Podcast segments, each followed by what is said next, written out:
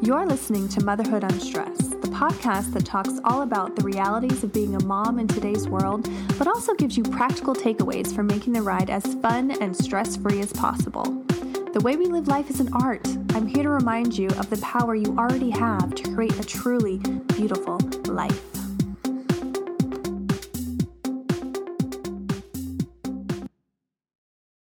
This episode is sponsored by Organifi. Organifi offers completely organic, vegan, non GMO superfood blends that makes it incredibly easy to incorporate superfoods into your diet. Um, it's got things like chlorella and spirulina, um, turmeric, ginger, you know, they have mushroom blends, just an amazing array of products uh, to help you boost your immune system and incorporate true nutrition into your diet while also being insanely easy. So go to Organifishop.com and use the code LizC15 for an extra 15% off your purchase. This episode is also sponsored by Sunday Scaries. They are the CBD gummies. Uh, they are non psychoactive. They do not contain any THC, but they're awesome for stress relief, pain relief, if you feel like you need to uh, have a little help taking the edge off, these are amazing and there's no side effects. You're not going to feel out of sorts at all by taking these. You're just going to feel the benefits. Um, check them out at 4FORSundayscaries.com and use the code UNSTRESSED for 10% off your purchase.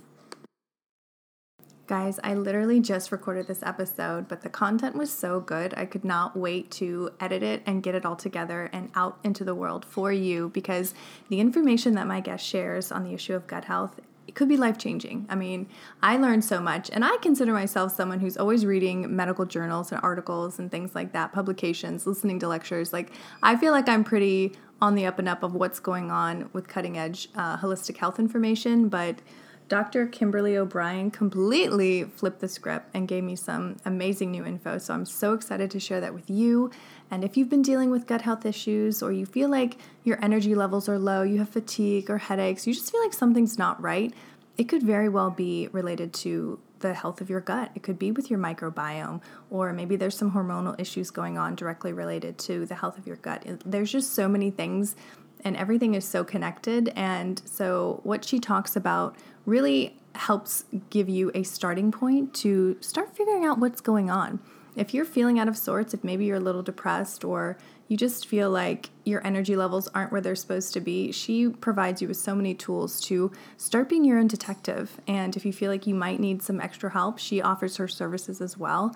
Um, and it's just a really great starting point to figuring out, you know, maybe maybe I need to start making some changes. Like maybe something's not going the right way for me. So I'm just so excited to share this episode. You know, she really does offer so many helpful hints and and starting points for us to, on this journey of ultimate health you know and and kind of what we talked about. Like i have so much more energy now than i did in my 20s and you know what? It's directly related to what i'm putting in my body and how i'm taking care of my body. So again i'm so excited to share this with you. I hope you get so much out of it I hope that, you know, what we talk about helps and shapes your life in some positive way. So, really, thank you for being here and enjoy the episode. I'm here today with Dr. Kimberly O'Brien. She is a naturopathic doctor, a podcast host, and creator of the Healthy Life Redesign, which helps clients transform their lives through food. So, welcome, Kimberly. I am so glad that you're here. Thank you so much for having me, Lizzie. I'm really excited to be here. Awesome. Well, just to kind of give us some context and, and a little bit about your background, why don't you get into how this all started and how you got on the journey of, of this line of work? Yeah, definitely. I would love to. So, as you mentioned, I'm a naturopathic doctor. And to qualify that, I find a lot of people aren't necessarily familiar with what that means. So, from an educational standpoint, it's similar in duration of training to conventional medicine in that it's eight years long, but the focus is very different. So, in my practice specifically, when I'm working with my patients, I'm really focused on identifying and treating the underlying cause of what somebody may be presenting with. So, as an example, if somebody has a headache, I'm not going to be just giving them something to take away the pain, but I'm going to be figuring out what's causing that and treating things at that level. And my practice really focuses mostly on digestive health and hormones, which is at the root cause of so many of the different concerns that we might be experiencing, whether that's uh, fatigue or skin conditions. And the way I ended up in naturopathic medicine myself is going way back to when I graduated high school. I knew I was really interested in medicine and that I really wanted to be able to help people with their health. So I went in to university and I did a neuroscience degree. And through that four years, I had a lot of health concerns coming up myself. And I found that the solutions that I were getting, that I was getting through the conventional medical system, were fixing that one problem temporarily, but that I had a whole host of other things that were coming up from that. And I became really frustrated in my health. And I found that starting the program as a relatively healthy person, by the end, I just felt that I just wasn't feeling very good. I was always feeling bloated. I was feeling tired. I had a whole host of female health issues that were all, always cycling back and forth, and eczema. And by the end of that program, I was just really questioning is this what I want to do? I wasn't finding any solutions myself. And it took me a couple of years of discovery, and it was through traveling and meeting other people and looking at things more from a nutritional approach that I discovered naturopathic medicine. And once I learned all about what that really was about and what the foundations of that uh, meant for my own health and ways that things could be better addressed, I knew honestly pretty much instantly that that's what I had to do. And that paved really everything from then on. And everything that I've learned through that process has been so transformational for myself that my passion just always gets relit as I help others and see that same shift for them. Well, and I think that that puts you in such an awesome position too, because not only have you done, you know, the educational work to get to where you are, but you've lived it, you know, and so you can relate to someone and say, "Hey, I get it. You're frustrated. You don't know what's going on with you, and and you want to find out. You know, there's a better way than just masking the symptoms, and you just come from a place of real knowing and real understanding. So I think that that's really powerful and really helpful, you know, because people can tell if someone really cares. You know people can tell if someone's really genuine and and for you to be able to share your story like that i think is is immensely um, helpful. Yeah thank you. I, I find that too. I mean I, I feel like it's so helpful just to have been through things personally. Um, and again it's not like i ever felt like i had this really bad level of health but i just never felt that things were where they could be. And i always had this feeling that health was kind of hard. And what I settled for in my health was so much lower than what I settle for now, even though it's 10 years later and everyone thinks that their health becomes more difficult as they get older. But here I am feeling so much better than I did in my 20s uh, mm-hmm. because I just, I know what I need to do. And I, yeah, I love being able to share that with others. I love that. And I love that you didn't give up either. Like you're like, no, this is just not normal. This is not the status quo. I'm going to find a better way. Like that's that's really empowering too. So I feel like if anyone listening now is going through that and just, you know, you don't have to deal with gut issues or, you know, IBS. There there are things you can do if you get help. So I love uh-huh. that. We're gonna we're gonna get all into that. Yeah.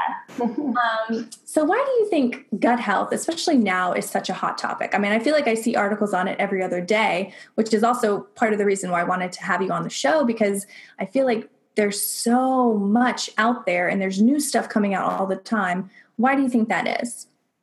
Yeah, I 100% agree. It is a huge topic right now. And I think one, it's because so many people are experiencing challenges when it comes to their gut health. So, irritable bowel syndrome seems to be something that so much of the population has been told that they have, and I'm sure we will dive into that. To me, irritable bowel syndrome is not a diagnosis. It just means that something is irritating the bowels, and we need to figure out what that is. Mm-hmm. But so many people are experiencing these symptoms. And then what I find over the years that I've been practicing is gut health is so foundational for everything else that is going on. So even for people who are listening who might not have digestive issues, uh, like maybe there's not bowel concerns or bloating or anything from that standpoint, it doesn't mean that there's not digestive imbalances that are leading to the other concerns that they might be experiencing. So they might have headaches or low energy, and this can all root back to the gut. And this is for multiple reasons. One, about 70 to 80% of our immune system is actually located within the gut. So it's really our interface between the outside world and what's coming into our bodies, and then everything that's being digested and absorbed to be able to fuel our cells. And on that note, it really, when it, we're looking at things like hormones and people's energy levels, it has to do with are we actually absorbing the nutrients from our food? So, are we actually being able to pull the nutrients that we need from our food and digest them and incorporate them into our cells and to produce these hormones? And if we're not, if there's anything going on in the gut that's pro, uh, prohibiting that, then we run into issues. Bacterial uh, balance is a really huge topic as well. Uh, really crazy fact that can sometimes weird people out a little bit is that we actually have nine times more bacterial cells in our body than we actually have of our own human cells. So We're more bacteria than human. we are, yes, by about 10 times. And so that bacteria plays massive roles in our digestive function, but really our overall health. And the studies are just starting to look at this more and more. Uh, for example, a lot of our thyroid hormone is activated by the bacteria in our mm. gut. And also, when we look at uh, hormone balance for for women, a lot of our estrogen is conjugated, meaning that the bacteria in our gut needs to attach these little chemicals onto the estrogen so that our bodies make sure that they're excreted once they're metabolized by the liver instead of just being reabsorbed into circulation. So, even for women who have PMS as their primary concern, looking at gut health and gut bacteria could really be something that can be really important and play into that whole treatment plan for them.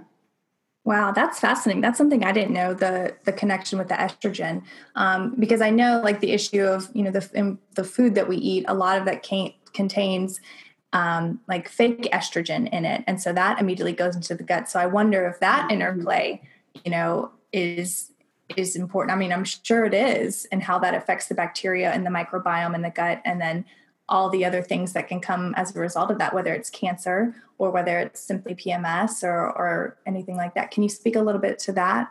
Elaborate more on that? Yeah, there's a couple of different things when we look at estrogen in foods. So, one, foods like soy and foods like flaxseed have what's called phytoestrogens in them. And those can tend to be more balancing. So, I, I sometimes will actually use flax as a treatment for either high or low estrogen because when something is a phytoestrogen, it binds to our estrogen receptors. And if there's not a lot of estrogen in our bodies, it's going to activate them uh, a little bit. So if we're not having a lot of hormone, we're getting some activation in that regard. But if we have a lot of estrogen, then it's binding to those hormone receptors, and all of the estrogen in our body that would act stronger than that can't act in the same way. So some of those phytoestrogens can be helpful uh, depending on the scenario for each person. But then there's also a concern with more endocrine disrupting hormones, and that tends to come in the form of exposures through uh, through plastics, really primarily, mm-hmm. and pesticides and chemicals that are in our cosmetics.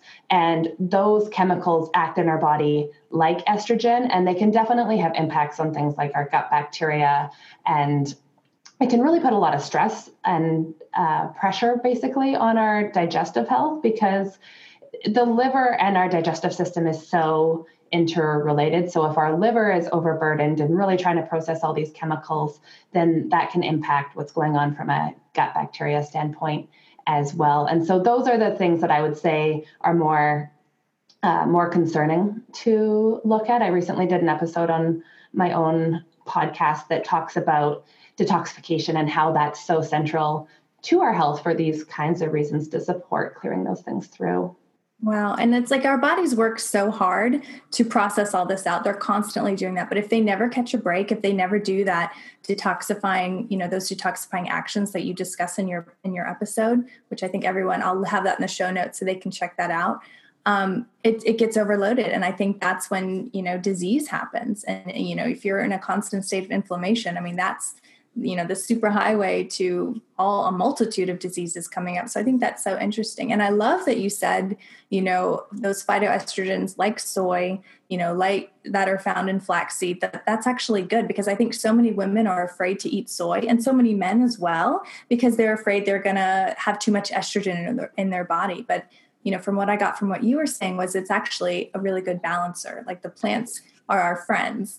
yeah, to, to, I should clarify the soy a little bit because the soy can be, it can go two ways. And so I find fermented soy is a better option, and that the foods that are more processed soy that are higher in soy protein specifically, so things more like um, tofu or the texturized vegetable protein that is really more of the specific soy protein extract, that can potentially have more issues, especially if women are more estrogen dominant. So if they have higher levels, it acts, I find it tends to act a little bit stronger. But the fermented soy products like uh, a soy sauce or miso, which I love in salad dressings, that mm-hmm. I find can be a lot gentler and more modulating. But I love the flax specifically from the phytoestrogen standpoint because it also helps with that detoxification and the gut health because doing ground flax is a really good source of fiber too and our bodies need that fiber in our digestive tract to one ensure bowel regularity and to make sure that everything's flowing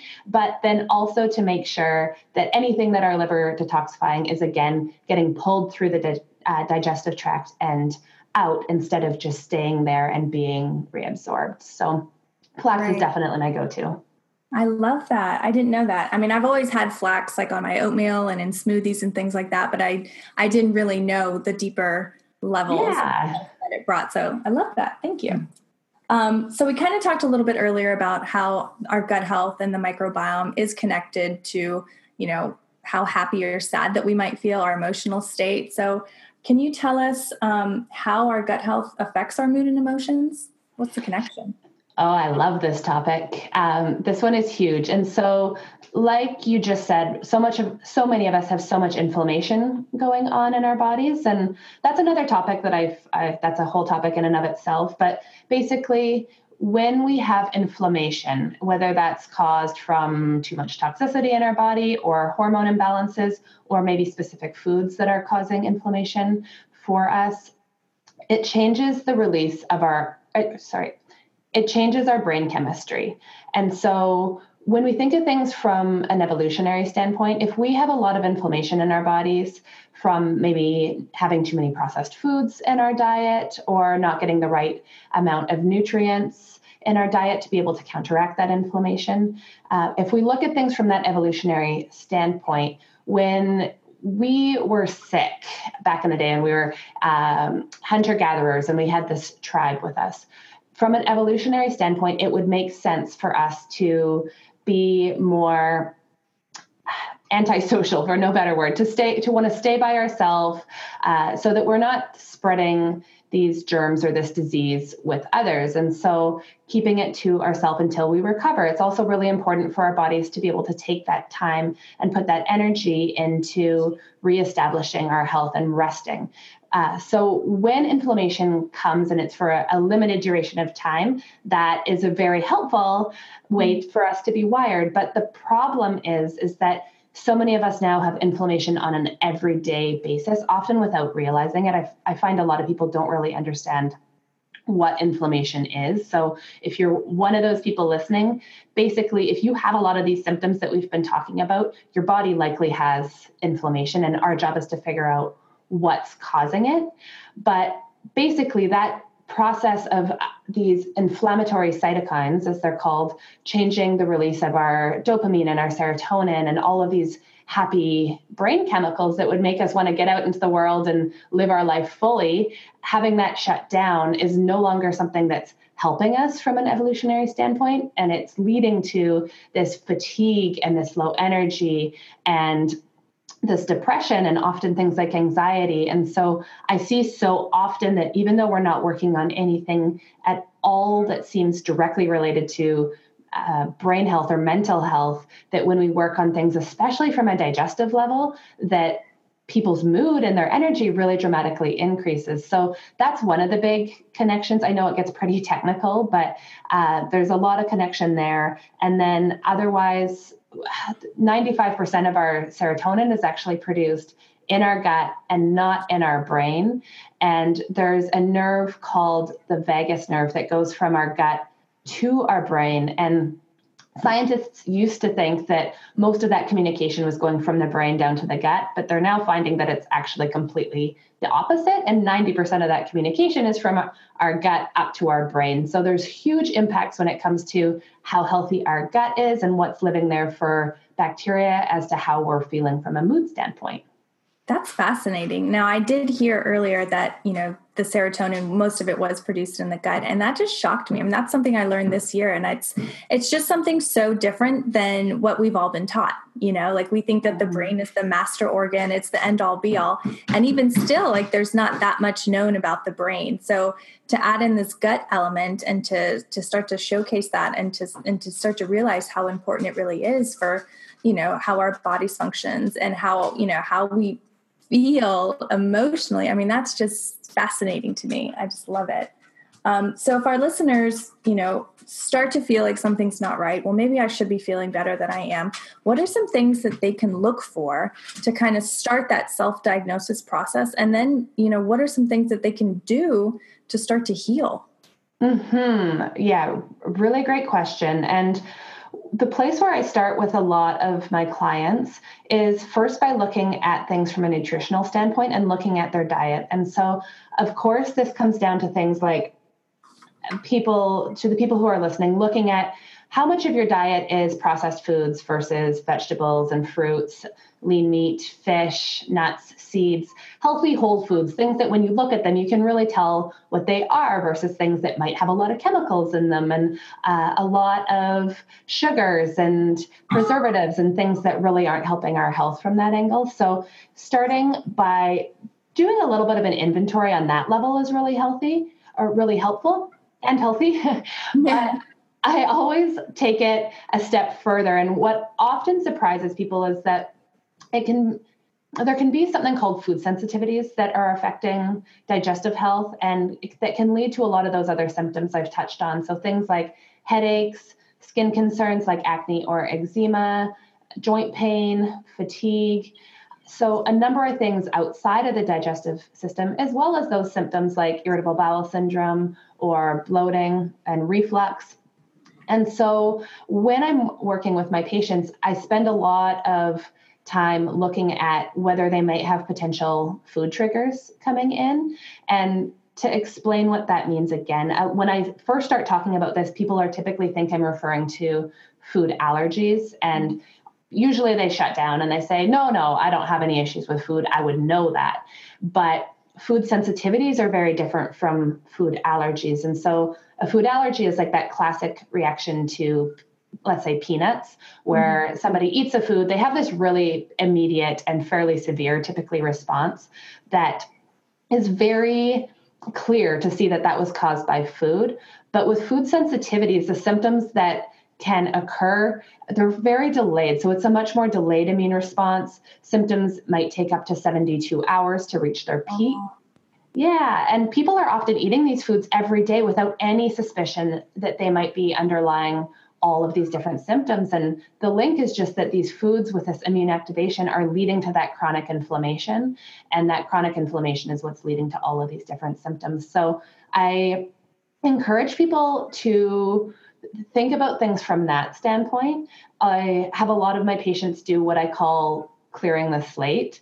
And basically, what that looks like is pulling out all of the most common food triggers from their diet for a short period of time. I structure it as a period of time from 11 to 21 days long. And I find for the vast majority of people, that's long enough to get a really good indicator as to if any of these foods are leading to their uh, symptoms or not. And then if they are, if during that period of time when they have all of these foods pulled out of their diet, if they feel amazing during that uh, time frame, which is not unusual for me to see these really outstanding uh, and really profound shifts in how uh, people are feeling from an energy standpoint and a digestive standpoint, then then we know that something's going on from that food level, and we need to figure it out.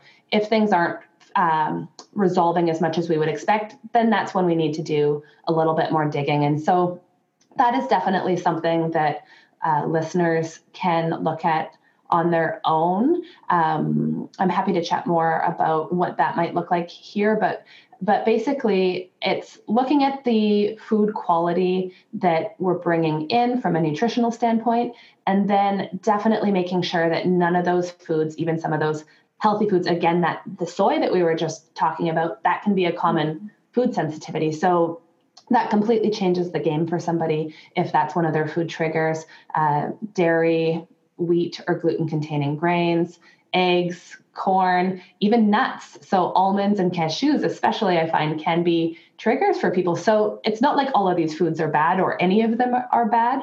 Um, it just depends on how your body is reacting to them. So that's a big yeah. thing. Yeah, that's amazing. And I think, have you ever seen anyone who, when they're starting to, because they might have no idea, like maybe it's several things that are triggering to them and they just don't know. Have you ever seen anyone who's taken these things out and instead of feeling instantly better, even if it's a trigger, they start to have like weird detoxifying symptoms and they they feel actually worse? Yes, definitely. So, the first few days, especially of the protocol, because I also encourage that people pull out um, things that a, a, lot of us are reliant on, like caffeine, especially, but uh, also alcohol for, for a short term. Again, 11 to 21 days. Anyone could do anything for that period of time. Uh, but that combined with pulling out these foods, especially if they're the reactive foods, what happens is our body is releasing typically a lot of cortisol to deal with the inflammation that we're experiencing. And when we pull those out, it's our body going through this reset phase. And initially, it doesn't always feel great. And then from then, uh, I typically by about a week to 10 days, I see it's like the lights turn on for somebody and they feel this really great shift. Sometimes it takes longer, sometimes it's not as long. I've seen people within two to three days on a diet like this. Basically, it's called doing an elimination diet. Mm-hmm. Um, and I've seen people when it's especially digestive symptoms and they're no longer being provoked by these triggers, that can change really quickly. So, yes.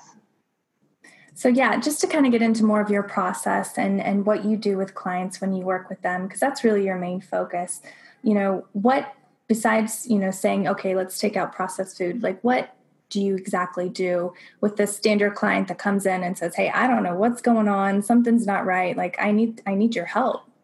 Mm-hmm. Yeah. So when I'm working with patients one on one in my practice, we spend a full hour together discussing their symptoms, their past health concerns, their health history, their nutrition, their diet. We look at everything. And I ask about their sleep, about their mood, and really wanting to get the full picture because my goal is always to tie together all of their possibly seemingly unrelated symptoms to try to find that unifying one or two underlying causes that's going on. And so sometimes I get more of a sense that it's food and there might be these food triggers, in which case I encourage them to look first and foremost at diet, whether that be through lab testing or through doing an elimination diet type process. Uh, sometimes I feel like it might be more hormone based, and then we I, I, do a lot of more advanced lab testing with my patients, and so this might be looking at uh, a full and complete thyroid panel instead of just looking at TSH, which is what the brain is telling the thyroid to do, but not looking at active thyroid hormone production. So it might be diving in more from that angle or looking at their cortisol production. So that is one of our stress hormones, and cortisol can affect our our gut bacteria, it can affect our thyroid health, it really affects our energy and our sleep. And so it really becomes really personalized at that point. But I do definitely rely a lot on the help from some of these advanced lab tests that allow us to look at things in more depth than what's typically available conventionally to really get these crystal clear answers. So we have specific targets when we go to treat things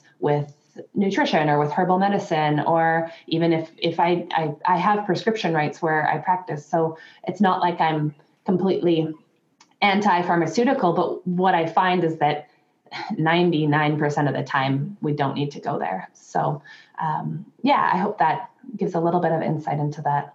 Absolutely. And i think that's such a good point. Like going you know trying to work on yourself and trying to figure out what's going on you're going to be so much ahead of the game if you do that lab work um, and get that you know those tests done. So you're saying oh maybe my vitamin d is super low. Like wow i didn't know that. You know maybe that's why i'm not feeling right or you know having that clear picture as you discussed i think is crucial so and then yeah. to bring it in with you know then your your elimination diet meal plan is is really key yeah, and from a I, since we're talking specifically on digestive health, there's some really amazing labs out there for that. So we can look at a stool panel and see what is is what exactly is in a person's gut in regards to good bacteria? Or is there any bacteria that shouldn't be there? Is there any yeast? And how well are people breaking down their foods? And so we're able to really get that inside picture. And so that can either allow us really to rule things in or out and make sure that anything that we're investing in regards to time and resources for treatment is really well directed. So that's what I want to ask next is, what are the main labs that you do run? You did mention stool, which I think kind of mm. creeps a lot of people out, but hey, it gives you a clear picture of what's going on. So what are some of the other tests that you like to run just so people can know?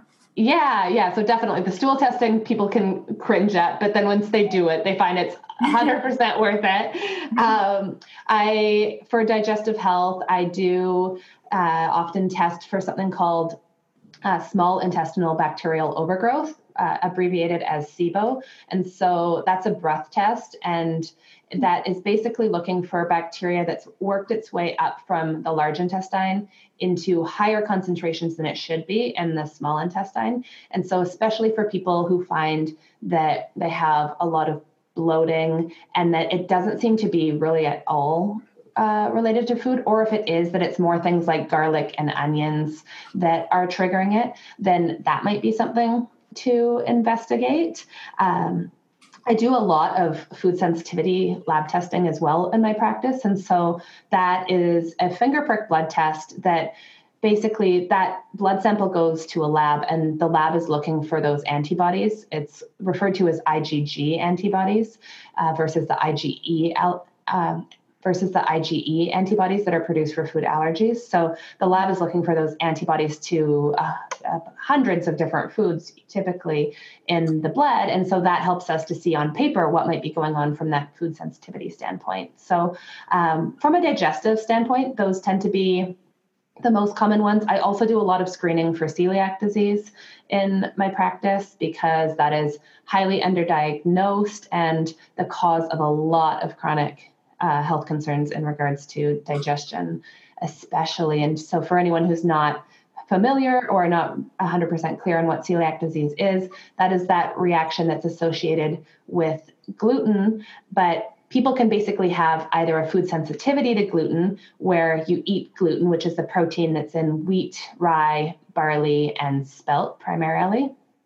So you eat that those grains, and that gluten is causing that immune reactivity in your body. Your ba- body is basically reacting against the gluten with a food sensitivity.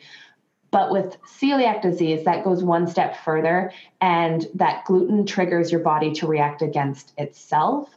And so your body starts destroying your small intestine and it flattens out all the little villi processes that are uh, basically enable our body to be able to digest nutrients. And so that is always something that's really important to rule out, especially before people go gluten free, because if you have been gluten free, uh, for a month or longer, really, then we can get a negative result on the celiac test, even though you are celiac, because that destruction stops. So, um, yeah, so that's another main one, as as well as I, I do a lot of urine or saliva based hormone testing mm. and um, organic acid testing. But yeah, a whole number of really amazing tests available. That's amazing. And I think it's really important that you mention the celiac because it is one of the most undiagnosed things around. Like some you know doctors don't even think to test for that and they've got people whose hair is falling out or their nails are coming off and they're like well you're just depressed or you don't really you don't really have anything going on um, i saw a speaker talk about this and it shocked me. I mean, she was literally about to be admitted to a mental institution because they just thought she was creating all of these symptoms and she wasn't really sick. And she was, and she had celiac, and actually her father had it too. Um, mm-hmm. And so when it was finally diagnosed, it was like she got her life back. Um, and so to test for that before you go gluten free, thank you for reminding our listeners to do that as well. So you can really get a full diagnosis. Wow. So, I mean, we're talking about transformations and, and diagnosing these things. What's some of the most amazing transformations that you've seen um, out of your clientele? Yeah, oh, such a good question. There's been honestly so many. It's hard to pull one specifically, but in relation to digestive health, um, since I can't share patient names, we're going to refer to her as Sandra. Uh, she came in to see me about a year ago, and she she, was really struggling at that point on a lot of levels, uh, but most predominantly her energy was just absolutely rock bottom. And because of that, she felt really depressed. She had no motivation, no get up and go. And she was really, really struggling with her digestion. So she had what had been diagnosed conventionally as irritable bowel syndrome, but basically she was spending up to an hour in the washroom each morning and just feeling like her bowels were just incredibly unpredictable. So it was affecting her ability to work, to be able to go on vacations, on drives. And she had basically been told that there was nothing that she could do to treat it short of taking uh, like anti-diarrheal medications and uh, she was just really feeling like surely there must be something wrong and so she came to see me and we did look at things from a few different approaches. I definitely got the sense that she had some food triggers that were aggravating her digestive health and also that there was something going on from a microbial standpoint. So right away i got her doing my elimination diet and so we pulled out all of the most common food triggers from her diet and so she was eating basically a lot of veggies and fruit and seeds and uh, meat and fish and uh, it only took three days going into that for her digestive symptoms to dramatically shift. Uh, she wow. was 80 to 90% better on a digestive front that quickly.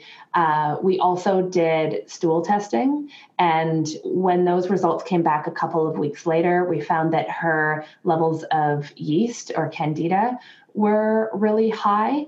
And so we added in treatments to target that. And her energy had improved a lot uh, through doing the elimination diet, not as fast as her digestive symptoms, but by about two weeks into it, she was feeling, uh, I think she had initially rated herself at a, at a one out of 10 on the energy scale. And she was maybe a five or a six. So she was doing a lot better, but there was still a lot of room for improvement. And so uh, we started treating the yeast overgrowth in addition to doing things from a dietary standpoint. And it took a few weeks, but by the time that we were really starting to target that, she was up to an eight or nine on the energy scale, and her mood felt so much better. And she just really felt like she had her life back. So, I mean, that is obviously one that really, really stands out. When she went through and did the reintroductions, on the foods, so started bringing things back into her diet to figure out what the food triggers were. Uh, she actually figured out she had a few triggers. One of them uh, was almonds, one was corn, and then one was dairy. So things that she had been eating really often but not noticing any association because again that time frame is disconnected so um, yeah there I, I, feel like i have so many stories like that though. It just the longer i practice the more my passion really gets ignited because you see people who come in feeling really kind of hopeless and frustrated and not knowing if there's any help for them. And then we do what i often think in the end are simple switches. It can be work up front with you know pulling all these foods out of your diet to figure things out but once we know what the triggers are, it becomes uh, pretty really straightforward once you figure out how to cook for yourself versus taking all of these medications or supplements every day, right? And and but we just get these amazing shifts. So I love it. Well, and that's so amazing too. It's like once a person sees how they can feel and how good they feel, there's no going back. I mean, there's no like, mm-hmm. oh, I wish I could have that ice cream because you know it's going to kill your energy or it's going to make you feel sick and be on, you know, be in the bathroom all day. Like it's it's so empowering, I feel like and and I can understand why you love the work that you do because you really are changing people's lives for the better. I mean, you take someone who you know can't even go on vacation because they're afraid they're going to be you know in the cruise bathroom the whole time or mm-hmm. you know god you know what if someone's in there like i couldn't imagine yeah. i mean that's so debilitating and so to be able to give people the power to to really take control of their health and their lives i think is amazing Ah, thank you yes i, I definitely love it i think i'm really um, lucky to have found what i do I mean, too, going back to like your story and how you had to go through what you went through. I mean, it was almost like you were destined to have that, you know, in your path so that you could be a light for others. Yeah, I think I really do believe in that. I think that we can't always put all the pieces together when something is coming up for us, and it can be incredibly frustrating. And then it can really be this catalyst for change. And um, looking back, we can see why things happened that way because then it gives us an understanding or a motivation or a fuel to be able to help others. Yeah, that's really clear. That really comes across.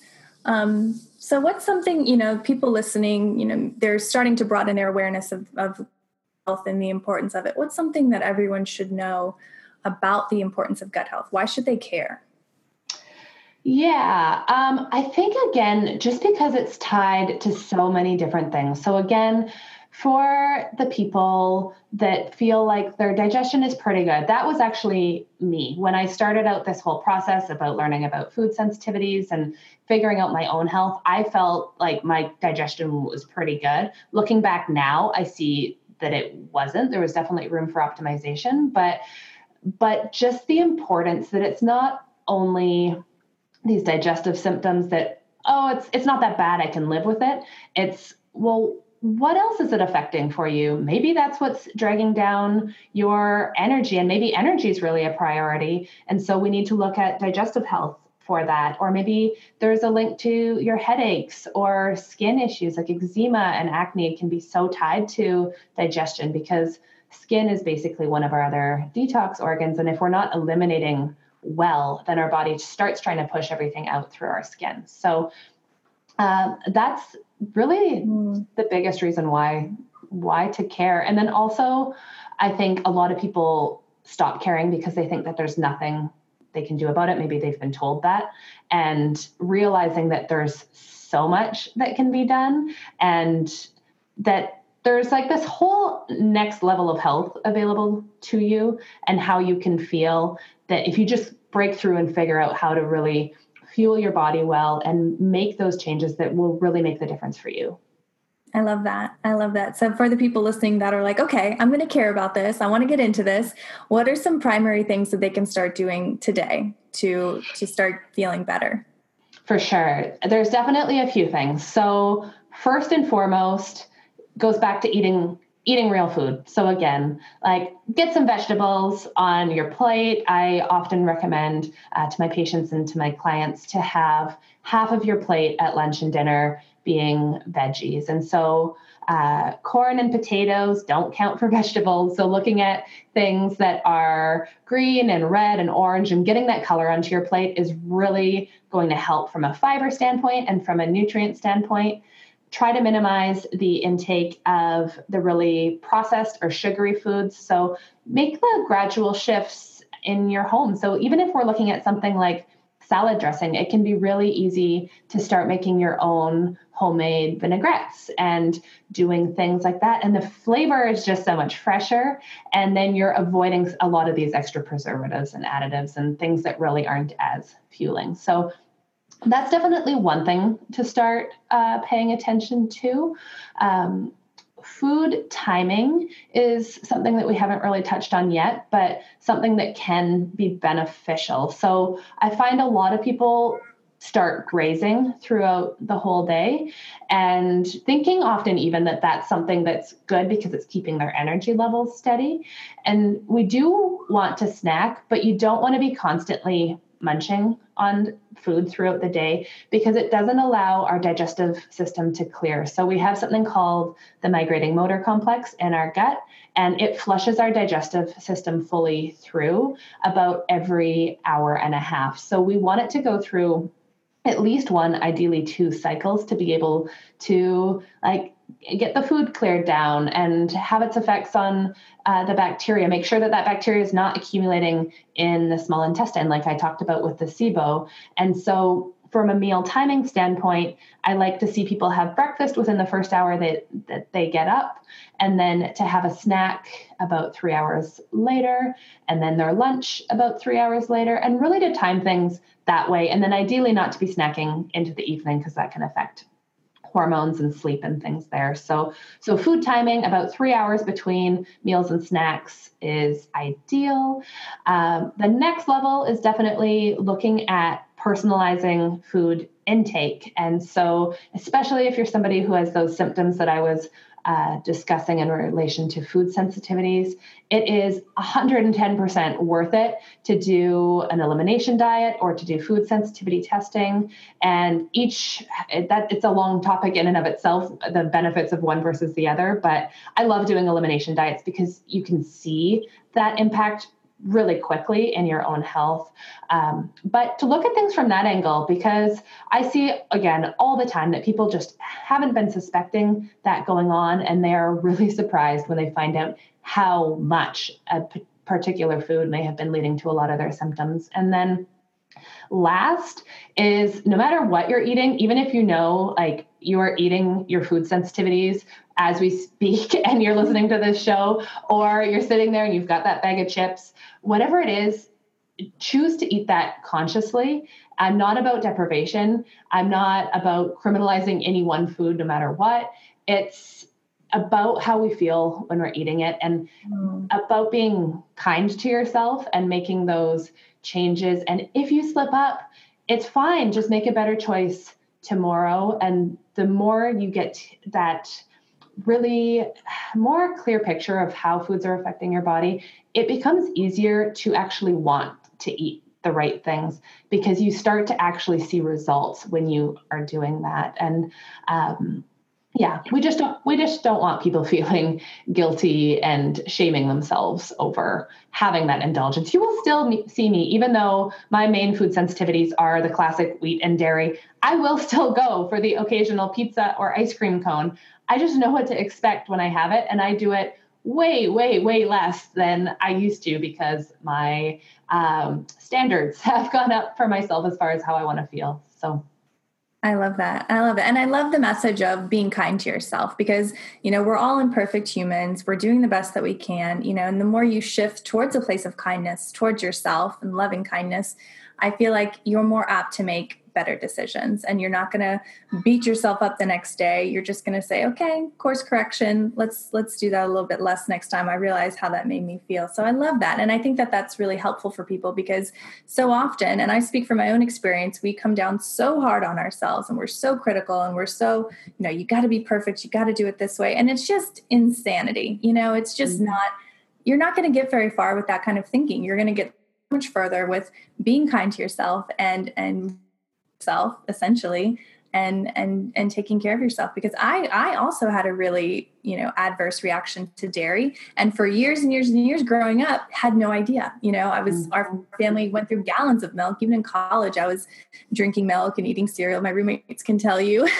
Yeah. Um, and it was and it, i don't know like and my skin was affected. I was i looked very inflamed. Like I, I, look at old pictures of myself and it was kind of like chipmunky almost. And mm-hmm. when i was in that mode like i didn't know i didn't understand but i definitely had way less energy than i do now. And now i'm a mom of two and it's like i have just you know boundless energy and it's like wow you know if only i would have known you know now what i knew then. And it's just you know it's amazing but going back to that, what are some of the main things that people should avoid? You know, we're talking about elimination diets and things like that. What are the easy foods foods that you can tell people like, hey, these are known triggers for the majority of human population? Yeah. Um, so, again, from a food sensitivity standpoint, it's so variable, but the most common ones I do find tend to be the wheat or the gluten containing grains and dairy.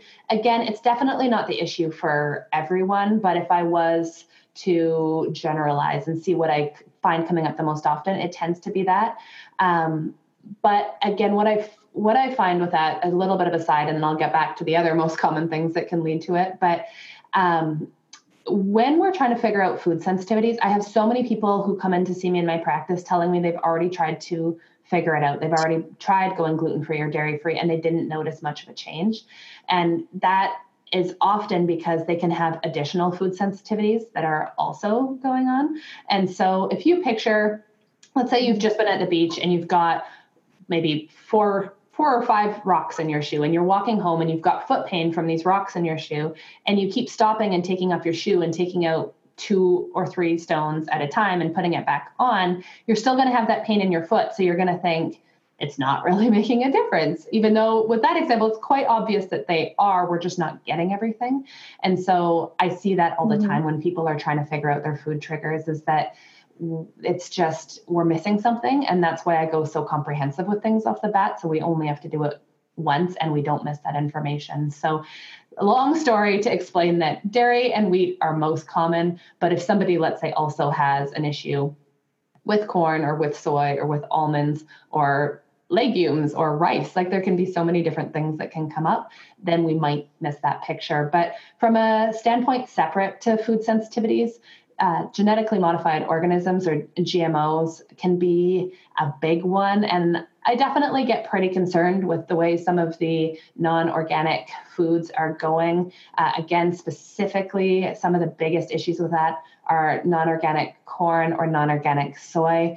Um, with non organic corn, what they've done is they've actually bred in the gene, uh, so meaning the genetic material, the DNA, into the corn seed that makes it so that the corn secretes something called Bt toxin, which is a pesticide, from the inside of the kernel out. So you can't even wash it off.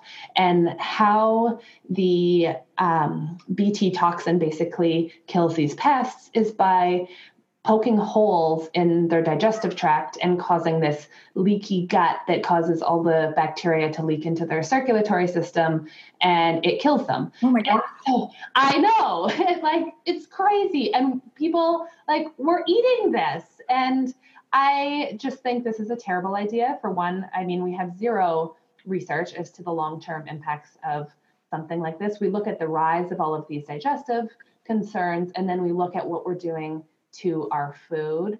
And I mean, the root of a lot of these food sensitivities is something called leaky gut syndrome, which again I talk about in some of my podcasts, and I've got ebooks on my blog, uh, Healthy Life Redesign, that talks about all the all of this more in depth. But we're eating these pesticides that are causing in these pests what is occurring in us, and I mean, is there a link? I don't know, but I don't really want to find out. And then they're also breeding in genes that make it so they can spray more Roundup, so these herbicides onto these products. So we're getting higher uh, herbicide and pesticide exposure, and that is just more work on our liver, if nothing else, to need to detoxify all of these. So, so choosing organic, especially for corn and soy, is definitely the way to go because if you choose organic, it's not genetically modified, and you're avoiding those issues. And then it's just the overly processed foods again. Mm-hmm. So if you're looking at a package, just check out the ingredient label and see if you recognize any of that or is it all these like chemicals and colorings like when you look at an ingredient label and you're seeing like blue number 2 and red number 5 and all of these colorings again keep in mind those are chemicals and that's not doing anything good for your body so especially with fatigue and anxiety and depression and digestive uh, symptoms really because it's all going through there uh, those can all be triggers Wow. Well, I mean, I've just learned something today about that that Bt toxin giving the bugs leaky gut and how they could not see that that would do the exact same thing to us. We're all organisms. Like, how could that mm-hmm. not have the same exact effect? Wow. I mean, that's mind blowing. Um, yeah. Wow, that's crazy, and that's just criminal that they put that into our food system. Like, really? I know. Yeah, it's pretty scary. It's pretty disappointing to see when stuff like that happens, and you just scratch your head a little and wonder why. Right, because not only are you know we eating that, but most of I find like the corn and stuff and wheat that's produced is actually given to cattle. So mm-hmm. in factory farm feed and things like that. So when you eat meat from a McDonald's or whatever, like you're getting all of that again in addition to all the antibiotics that they give the animals to keep them alive. And it's just wow i mean no wonder this is such an issue. Like we, i feel like we just came mm-hmm. full circle and answered that first question like this is why because you know we're being systematically poisoned. And so of course there's going to be you know reactions to that. Um wow. Yeah it's huge. yeah. Well, I mean, luckily there's people like you, you know, helping people sift through that and and, and go for, you know, the more real organic foods that are going to essentially save their lives and improve the quality of their lives. I mean, that's everything. Mm-hmm. Totally. It is. It all starts with diet and the power is in your hands to just to be able to make those shifts and ch- make those choices. And again, so powerful the change that diet can make. So don't underestimate that. Absolutely. Absolutely. Um, so, to kind of round out the interview, and it's a question I ask all of my guests on the show because I feel like it really, you know, puts a good end to the interview and also brings in, you know, some more self awareness for us all. Um, so, my question is what's something that you've learned that you wish someone would have told you earlier on in life? Mm, that's such a good one. I feel like there, again, as I've said to a few of the questions, there's so much that could come up for for this. But since we're talking about health, I think that it would be that really health doesn't have to be hard. And I've seen it for myself looking back before I knew more about how my body worked and how to better fuel it. And definitely have just seen this reiterated and confirmed over and over with my patients. But we can be putting in 90% of the work thinking that we're doing the right thing. But if we're not really clear on what our body needs it can be so much easier. Um, so instead of thinking for myself, you know, before it was, well, okay, I'm thinking about things from a natural health standpoint. So I go to what supplements do I need and investing all this money into taking all of these different things and uh, you know really looking at calories and and looking at things of food restriction and all of, all of that it became so much easier when i just figured out what worked for my body and looked at things closer on a nutritional level and really used a little bit more of my common sense about it. So cut out a lot of that processed stuff stopped eating so much sugar and stopped beating up on myself over it too when i did have those things. And it just became easier. And so another thing that I was thinking when you asked that question is mindset. I've learned so much over the years how much mindset is important to everything, and that really, like, our thoughts both create and define the reality that we are experiencing. And so, if you find yourself listening, thinking right now that health is hard or health has to be hard, or you've really been struggling in your health, like, that's one of the number one things to start telling yourself the opposite and start looking for ways that health can be easy because then we get that flow. And so I've seen that for myself being stuck in this resistance mode and you just start affirming all of the bad stuff going on that you don't want and it's a constant ongoing work and practice for me and I think for everybody but the more we can shift that and just find the positive and focus and affirm to ourselves where we want to go with things then that really makes it so much easier Wow, I love that. I feel like that's an answer that can empower so many people listening because, you know, we're taught, you know, oh, diets are hard and losing weight is hard. It really doesn't have to be. It really doesn't. If you can just move into a state of love and you're going to care for yourself and you're going to choose the very best for yourself because it makes you feel good, you know, it's a win win for everybody, you know, you and your family and you know your colleagues and it just keeps going. And and really i think when people move into that state they become an inspiration for so many others because they're living it. Yeah and kudos to you for doing this podcast and sharing this with everyone who's following you because it's so important. I think we need more people sharing this message of um, of health and, and inspiration and just giving people support through everything because that's what it's all about. So, uh, so I love everything that you're doing through your show and your social media, and thank you for that. Well, likewise, you too with your podcast. I mean, it's it's all good. We're all, you know, we're all just here trying to help each other out. Definitely. um, so, if people do want to work with you, either one on one or check out your blogs and see what you're putting out into the world, how can they find you? Yeah, the easiest place to go is to go to my main website, which is healthyliferedesign.com. And from there, you can find links to information on my practice. Uh, on that website right now, I mostly have information just on working with me in person, but I do uh, accept applications on a limited basis for remote work with clients. So, uh, so send me an email if that's something that they are interested in. I've got my online program at eliminationdietmealplan.com, and that's something that people can sign up for anywhere in the world.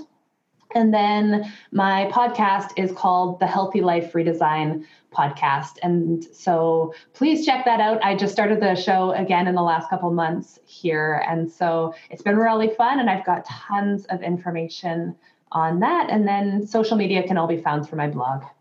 Love it. Well, again, thank you so much for being here, Kimberly. It was such a pleasure to talk with you. And uh, yeah, I just know everyone listening um, who's interested in this, or maybe had no idea about gut health and just found the show, was maybe meant to hear it because it's it is so important and so helpful. So thank you. Yeah, thank you so much for having me, Lizzie. It was great. Guys, thank you so much for listening to this episode. It means the world to me. Again, thank you to our sponsors, Organifi you know, putting superfoods into your diet does not have to be rocket science. Health does not have to be hard. So check them out at organifishop.com and use the code LizC15 for 15% off your purchase. I'd also like to thank our sponsor, Sunday Scaries. These are the CBD gummies. If you're looking for something to take the edge off, help with anxiety and stress, you know, relieve pain, get you more grounded and centered, these are amazing tools to help you do that. And they're not going to cause any ill effects. You're not going to feel high or out of sorts. Check them out at 4forsundayscaries.com and use the code UNSTRESS for 10% off your purchase. Also, again, if you're on iTunes and you're listening to this, I would so appreciate a five star review from you. It's helped so much with the ratings and getting the message out to more people about the show and bringing more awareness to self love, acceptance, health, nutrition, all of these things that create a beautiful life for all of us. So, again, thank you so much for spending your time with me, and I'll see you next time.